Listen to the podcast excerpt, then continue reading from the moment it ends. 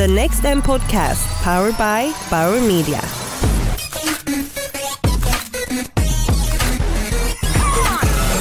Hej och välkomna till Next M-podcasten 2017 som presenteras av Bauer Media. Mitt namn är Martin Hugosson och jag är VD på Maxos Communications. Jag kommer att leda en serie avsnitt med fördjupning kring de ämnen som tas upp på Next M. Nu är det andra dagen och jag sitter i Bauer Medias bås tillsammans med Richard Lloyd, CDO på Maxus EMEA. Welcome Richard and thank you for being with us. Thanks, happy to be here, Martin. Uh, can you give the listeners a short recap of uh, your presentation? Sure. So my my talk was titled uh, "Will Today's iPhone Be Tomorrow's Media Planner?" and it's a look at how the force of automation, the, re- the replacement of human labor with machine labor, um, is going to transform media agencies in the future. Were there any scared uh, scared faces in the audience? Th- there were a few, but uh, I think the message was pretty uplifting, which is uh, actually we're entering into uh, an age of new opportunity rather than an age where we should all be fearful of our jobs. So I think media is going to get a lot more interesting in the next few years. In what way? Well, I think we'll have the ability to automate some of the mundane work that people get frustrated by. So when it comes to you know routine administration, creating reports for clients, um, that work tends to lend itself to automation um, in in a way that's you know not easy, but it, it's it's a it's a solvable business problem. So um, I think we'll start to see an increasing focus on that over the next few years. We'll start to see people's jobs become more fulfilling because they'll tend to focus more on providing an intellectual contribution to their clients and really creating value to clients through their creativity and their intelligence rather than cranking a wheel and producing an output, which is the stuff that machines are great at. And from a media agency business perspective, what would the opportunities be as you see it? Well, uh, I think you're going to be able to do more with the same amount of people. I think uh, you're going to find the kinds of services that agencies provide will diversify as a result. Um, I think uh, you know a key focus of my presentation was the marrying of machine intelligence and human intelligence. So I think we'll find humans become more effective. We'll find agency practitioners becoming more effective through the intelligent application of machine learning and AI. Um, and that's going to add to the value that we create for clients. And I think it's going to help cement that perception that we're not just a service provider. We're a strategic advisor, sorry, a strategic advisor, um, and we have a deep, trusted relationship with our clients. So uh, in Maxus Sweden, we speak about trying to become the, the Robocops of the media industry. um, unfortunately, some people are too young to have seen the film. I remember So, it well. Ah, good. So you're in the right age for that metaphor. I'm, I'm not sure the transformation is going to be that physically extreme. I would like it though. Although I, I think you do have a, a, a session on cyborgs, don't you, and uh, and human augmentation um, here. Uh, and I saw that um, uh, there are people who've been implanting. I got mine biometric yesterday. Chips. You got yours yesterday. Fantastic. so, I'm half Iron Man already. yeah, I'm, I'm not sure that we're going to need to go that far as media agencies, but it's it's kind of a cool indication of the way that things are going. Yeah. Uh, so, do you think we should be looking for a different or adding uh, skills or profiles uh, to Maxus in the future? Yeah, very much so. Um, I think that uh, an increasing focus on data skills, uh, technology skills, and I suppose uh, what I would call technical innovation as well. So the ability to identify new machine-driven capabilities as they emerge and figure out how to translate those into relevant solutions for our business. I think that kind of skill set is going to be incredibly valuable and incredibly important in future because so much of the innovation that we're seeing right now isn't specific to our industry. It's coming from all over the place, from finance, manufacturing, um, uh, you know, customer services, telecoms, um, and I think the the real opportunity for us is to look more broadly than we do today, to look outside of our industry, spot innovation that we think with some adaptation could be really powerful, and figure out how to make that work for our business. There have been some uh, media agencies that have gone uh, all in on automated work. At least in the Nordic region, but they haven't been that successful yet. What do you think they're? So you're they're talking about? Blackwood Seven, For and- example, yeah. Yeah, um, I think that the challenge right now is um, that the technology is still uh, too immature to replace humans entirely with machines across any part of the business. I think there's there's too much complexity, there's too much nuance to almost all of the work we do to just simply replace a human with a machine. Now, will there be elements um, of our work, elements of our business that can be automated and, and, and made what I call machine autonomous in future? I think absolutely yes, but um, you're not going to remove the need for people completely. One of the things that I talk about in my uh, presentation is the possibility of uh, a, a purely tech-driven replacement to a media agency, which consists of a smartphone app, which is effectively the uh, the interface uh, for a client, uh, a big data AI-driven back end, and then connections to all of the partners that we work with, publishers, creative agencies, and so on and so forth. And there are some really significant challenges in that kind of scenario today. I think possibly the most significant of which is trust. And uh, you know, we've seen over the last couple of weeks just how important trust in our ecosystem is with the revelations about content being delivered or ads being delivered against extremist content on YouTube and the fallout that that's created for Google. And I think, you know, the reality is that situation was created because Google was too reliant on algorithms to categorize its content. And it's an indication of how if you go too far, if you allow machines to overstep the bounds of their current level of sophistication, then you do end up with situations which are highly damaging for clients. And of course, you know, our number one priority is to ensure that our clients' best interests are protected at all times. How much do you think the automation of uh, sort of simpler tasks are overlapped between different assignments or different different clients or projects, or and how much do you need to tailor make them? I think the goal is always to try and standardize where it makes sense. So uh, I think we have a tendency as agencies to want to customize everything. We want to adapt everything to each individual client because that's how we perceive clients recognizing value that we create. And I think the reality is many clients are uh, much more amenable to uh, a standardized output if they can recognize that through that standardization we're able to create a much more sophisticated more effective end product so it's about being able to have uh, you know a meaningful grown-up conversation with clients and articulate the benefit of standardizing homogenizing um, across multiple clients multiple functions within the business are we great at doing that today no i don't think we are um, we're going to have to get much better at that because clients are demanding efficiency from us in a way that uh, I think is, is only going to get more significant over time.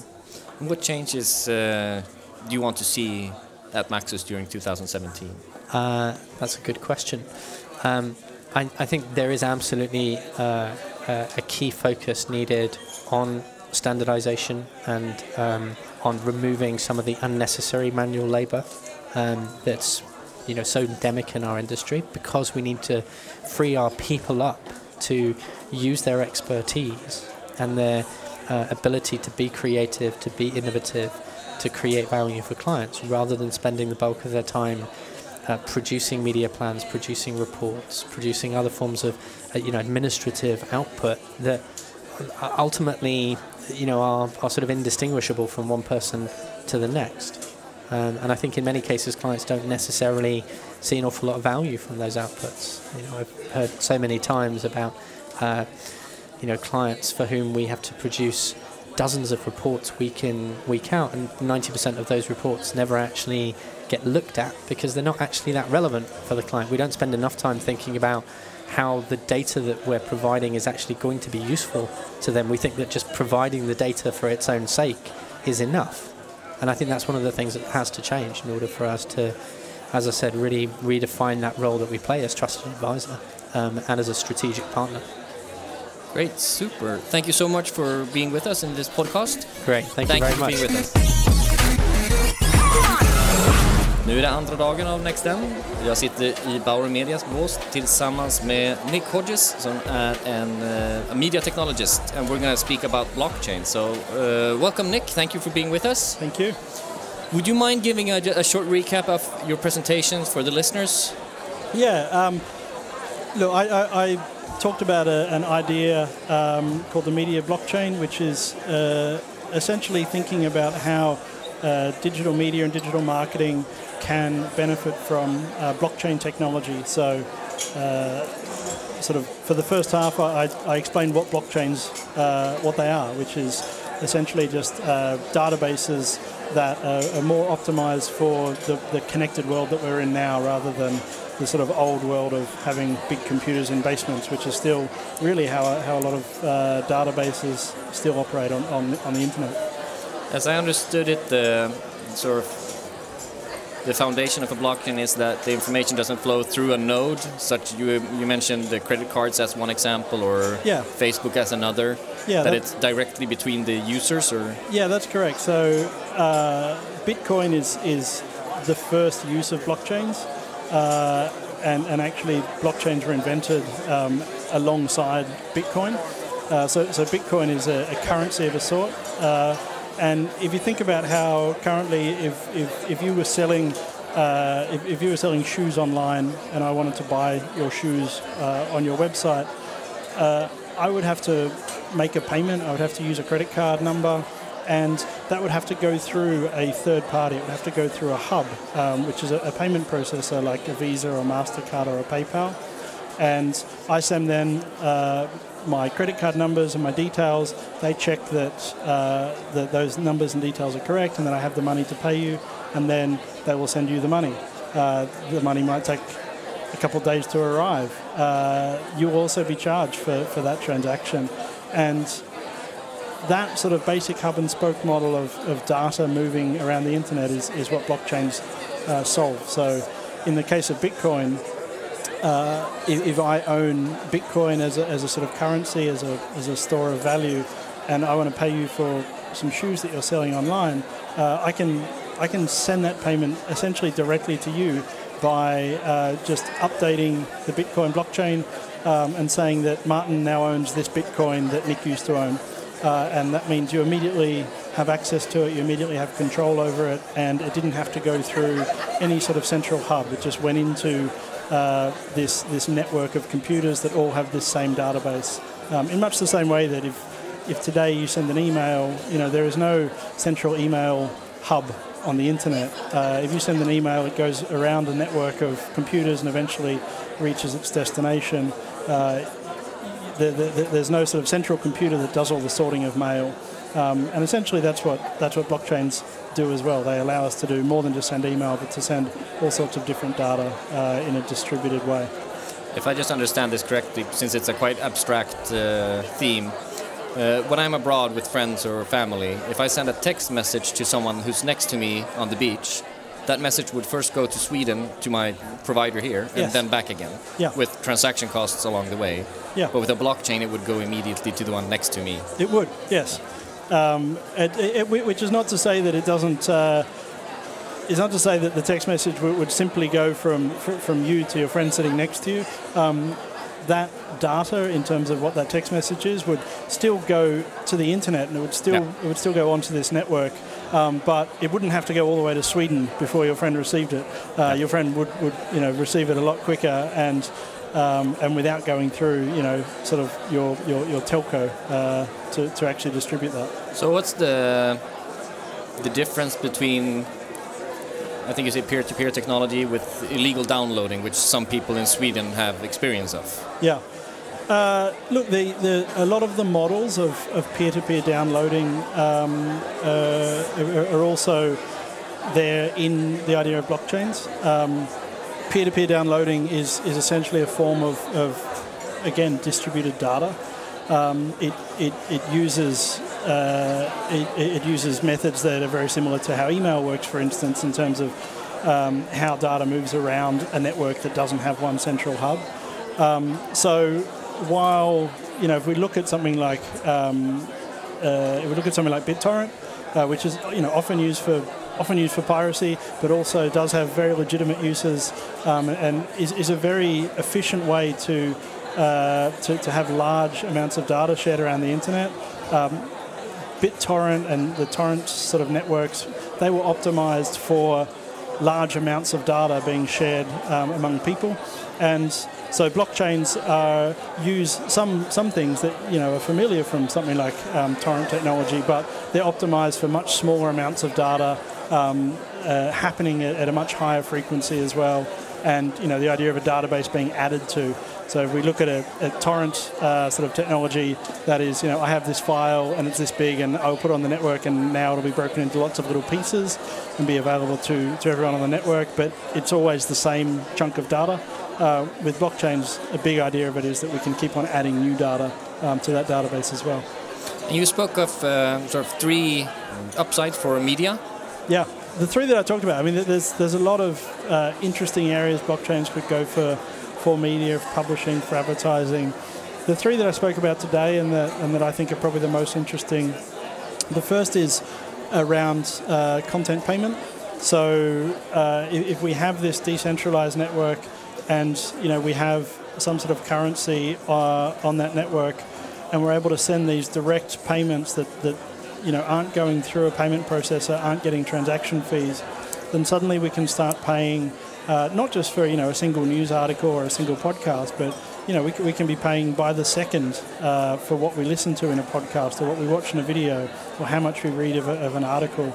Um, and so blockchains allow us to, to start to uh, pay for content, even though it's very small payments. Um, it allows us to start actually paying for the content that we consume. So that was the, the first piece I talked about.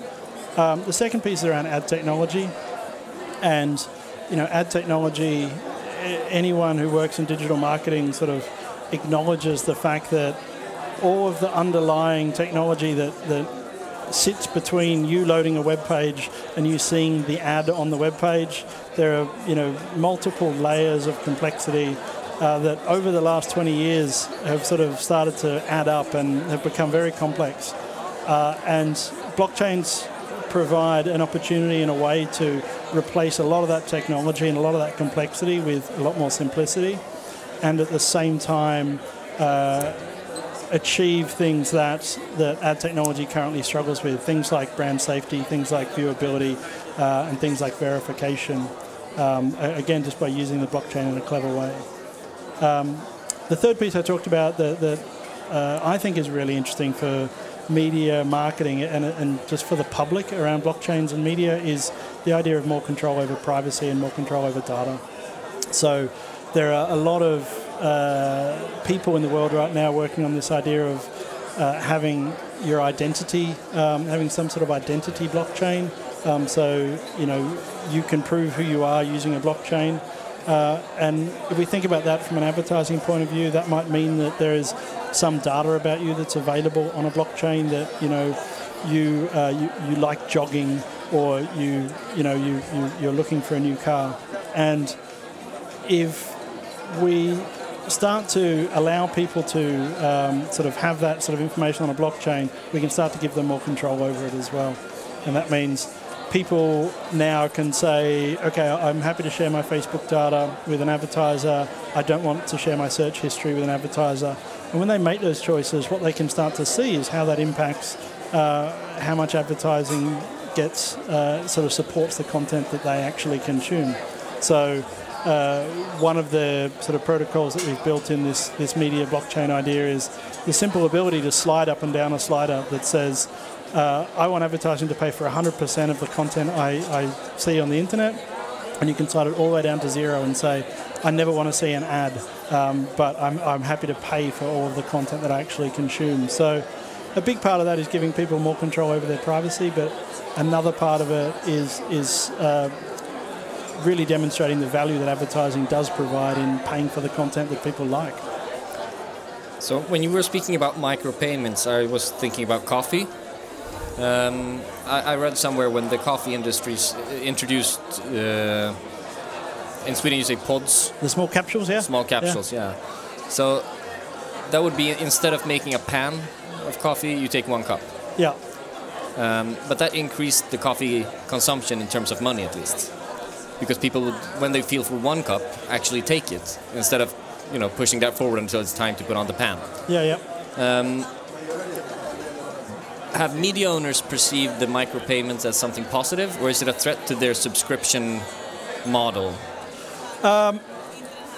media owners have been really interested in the idea of, um, of micropayments, especially on the blockchain. This idea that it's not simply about paying for one article, it might be about paying for a fraction of an article. Um, micropayments are something that publishers have been struggling with since the very beginning of the internet. So a lot of them uh, don't ho- don't have a lot of hope for it uh, actually working. Um, because even if you implement the technology, there is still the really important piece, which is people have to accept this new model. People have to actually want to take part in it. Uh, and you know, in your coffee pot example, you know, it's it's people essentially are getting the coffee pods for free right now. Yep. Uh, and then you start saying, you know, well, actually, we, we want you to pay a bit for those coffee pods. Uh, a lot of people in a lot of countries around the world sort of have this attitude of, you know, but why? You know, it's always been free. Uh, different markets are a bit different. Um, uh, and, and also different age groups are a bit different in that respect. Uh, what we're starting to see in the last five years is, is people online being far more interested and far more open to paying for content. So you take something like Spotify, you take something like Netflix, um, you have a generation, you know, people under 25 who get the idea of actually paying for content. Um, they don't immediately try to sort of work around it.